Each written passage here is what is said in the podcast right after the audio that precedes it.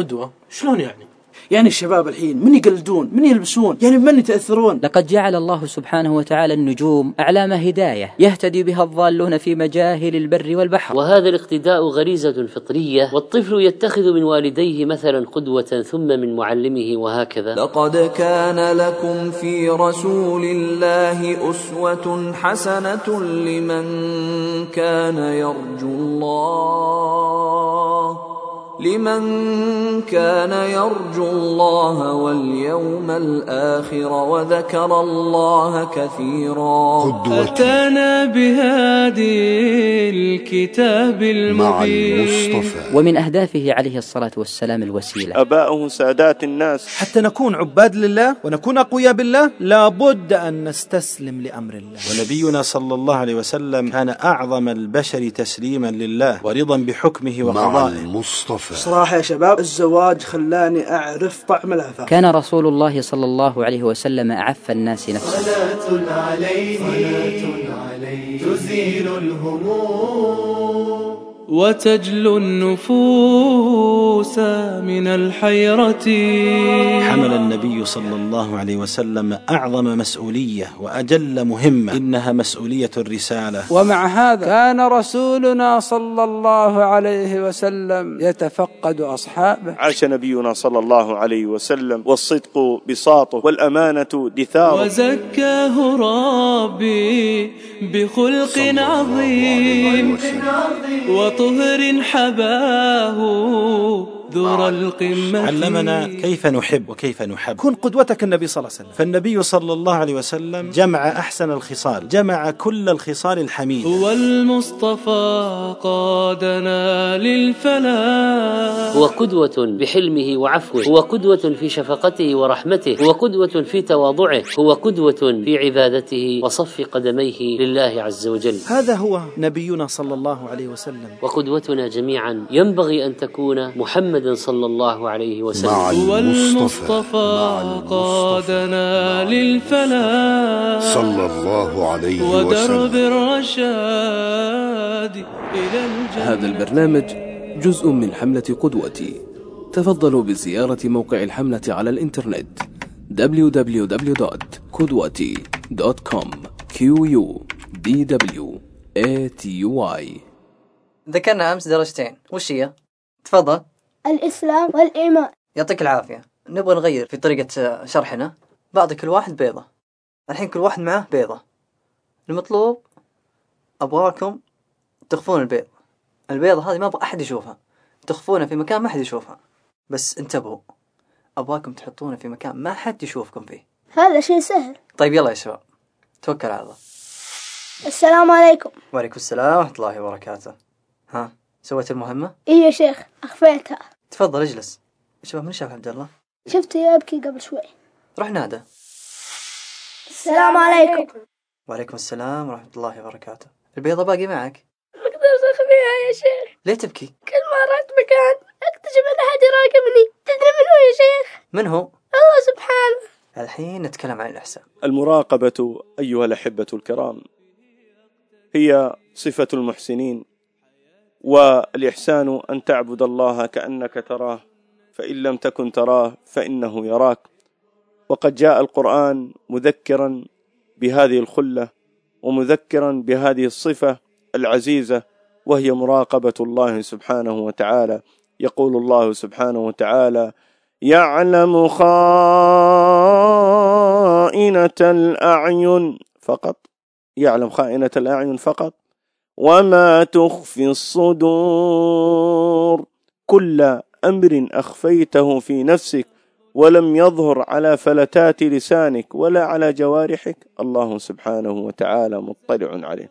الله سبحانه وتعالى يعلم بل يعلم أعلم من ذلك فقال جل في علاه يعلم السر وأخفى جل في علاه فالمراقبة أيها الأحبة مطلب دائم من المؤمن بل هي وظيفة العمر على الإطلاق. حركاتك سكناتك قولك فعلك مظهرك مخبرك كلها لله سبحانه وتعالى. إذا علمت أن الله سبحانه وتعالى يعلم كل شيء في دواخلك فلذلك علينا جميعا أن نصلح ظواهرنا وأن نصلح سرائرنا لله سبحانه وتعالى. ولقد كان صلى الله عليه وسلم كثير المراقبة لله سبحانه وتعالى.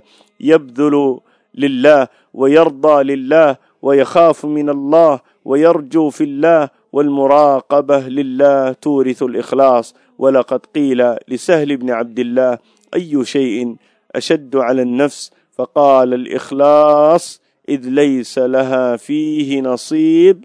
وقال سهل العمل كله هباء. إلا الإخلاص لله سبحانه وتعالى. وروي عن ميمون بن مهران رضي الله عنه قال أتى أبو بكر الصديق رضي الله عنه بغراب وافر الجناحين فجعل ينشر جناحيه ويقول ما صيد من صيد ولا عضدت من شجرة إلا بما ضيعت من تسبيح. إخواني وأخواتي يا عبد الله يا أمة الله المراقبة صفة عزيزة.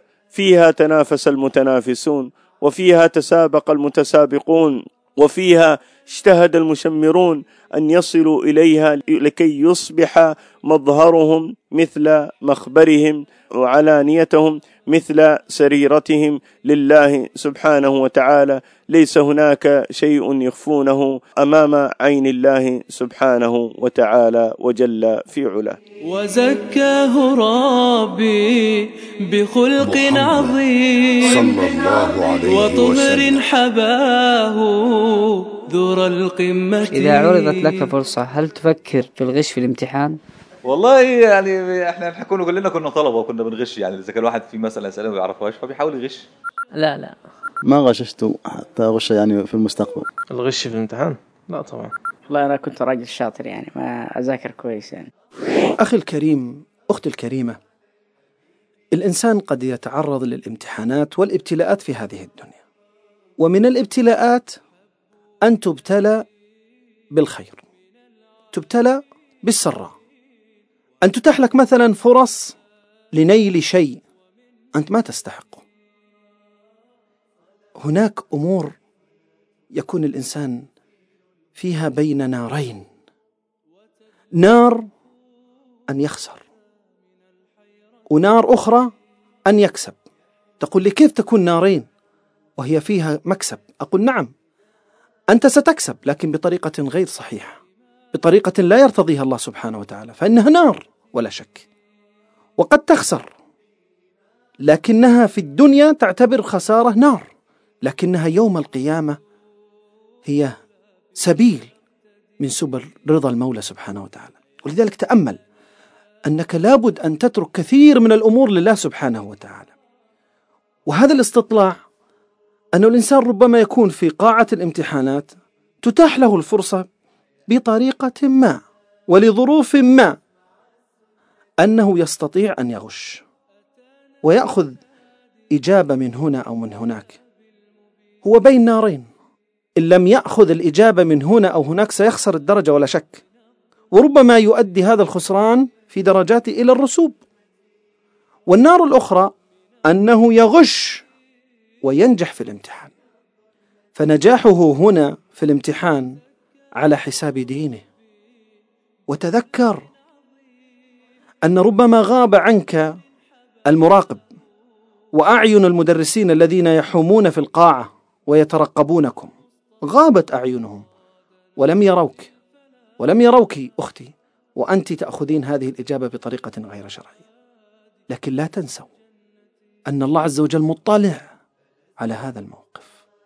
ويراكم. وعليكم شهيد. سبحانه وتعالى. والإحسان والذي نسعى إليه جميعا أنك تعبد الله كأنك تراه. فإن لم تكن تراه فإنه يراك. استشعر هذه القضية حتى تنال درجة الإحسان. اللهم اجعلنا من المحسنين. يا رب العالمين. وتجلو النفوس من الحيرة. يحن الفؤاد فيسري المداد. صلى الله عليه بحب وسلم. إمام الورى قدوتي. لحب إمام الورى قدوتي. كان صلى الله عليه وسلم أعلم الخلق بالله وأشدهم له خشية. قال عن نفسه أما والله إني لأخشاكم لله وأتقاكم له. وكان صلى الله عليه وسلم كثير المراقبة لله عز وجل.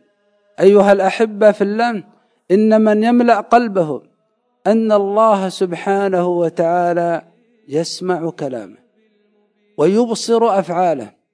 ومطلع على نيته وما يدور في صدره. إن الذي يفعل ذلك ويستشعر مراقبة الله عز وجل عليه. إن الله كان عليكم رقيبا. يستشعر وما تكون في شأن وما تتلو منه من قرآن ولا تعملون من عمل إلا كنا عليكم شهودا إذ تفيضون فيه. إن الذي يفعل ذلك هو الذي يندفع إلى فعل الطاعات ولو كان في الخلوات. إن الذي يستشعر ذلك هو الذي يترك المعاصي والمنكرات وإن لم يكن أحد من الناس حوله. هذا الذي يستشعر رقابة الله والخوف من سخط الله ومن غضب الله لأنه مطلع عليه هو الذي يترك المعاصي والمنكرات. كان رسولنا صلى الله عليه وسلم يخشى ربه عز وجل. فعن أبي سعيد الخدري رضي الله تعالى عنه قال قال رسول الله صلى الله عليه وسلم كيف أنعم وصاحب القرن قد التقم القرن واستمع الإذن متى يؤمر بالنفخ فينفخ. فكأن ذلك ثقل على أصحاب رسولنا صلى الله عليه وسلم فقال لهم قولوا حسبنا الله ونعم الوكيل. أيها الأحبة في الله إن الخوف من عذاب الله ووعيده وسخطه على قسمين. خوف محمود وهو الخوف الذي يدفعك لفعل الطاعات وترك المعاصي والمنكرات وهذا الخوف هو الواجب علينا أن نملأ قلوبنا به. وأما الخوف المذموم فهو ما أوقعك في اليأس والقنوط من رحمة الله تبارك وتعالى وهو الذي يحول بينك وبين التوبة والإنابة إلى الله تعالى وهذا الخوف ينبغي أن نخلي قلوبنا منه. أما الخوف من وعيد الله ومن سخط الله الذي يحول بينك وبين ارتكاب معاصي الله وما يغضب الله سبحانه وتعالى فهذا هو الواجب. وهذه هذه الدرجة هي درجة النبي صلى الله عليه وسلم ودرجة الأولياء الصالحين.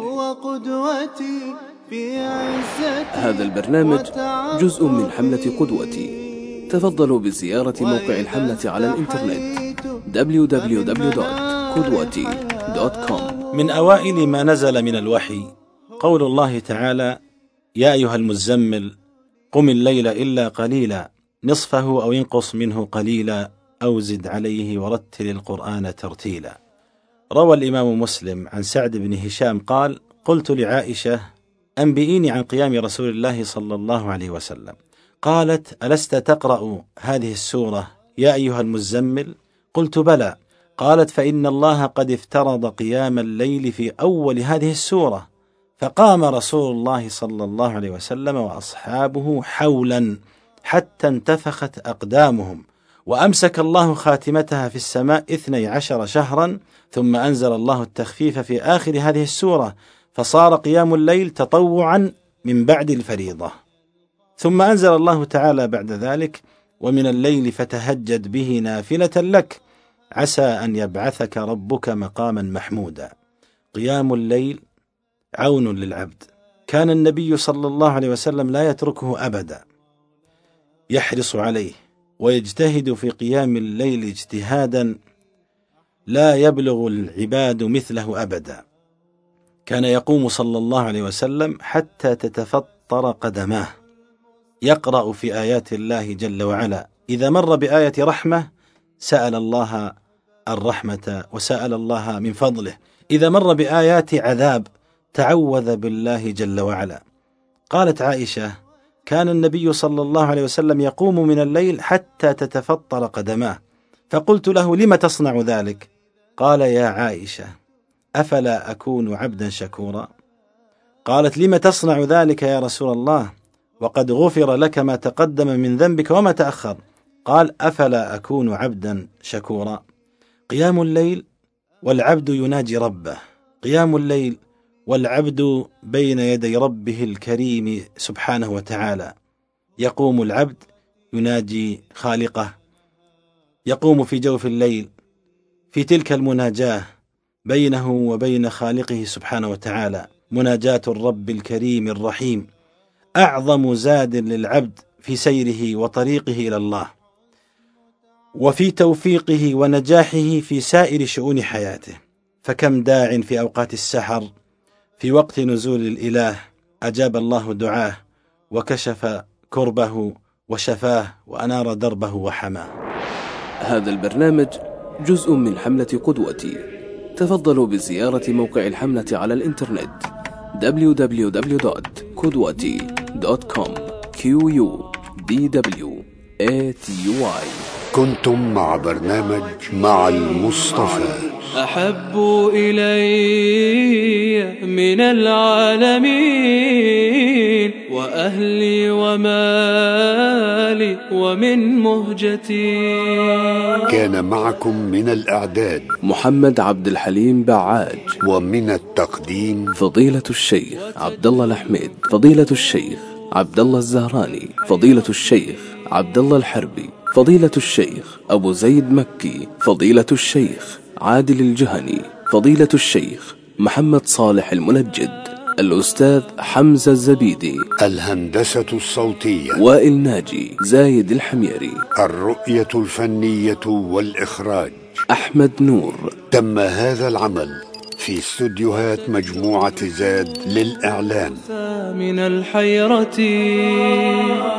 يحن الفؤاد فيسري المداد بحب إمام الورى قدوتي بحب إمام الورى صلى الله عليه وسلم.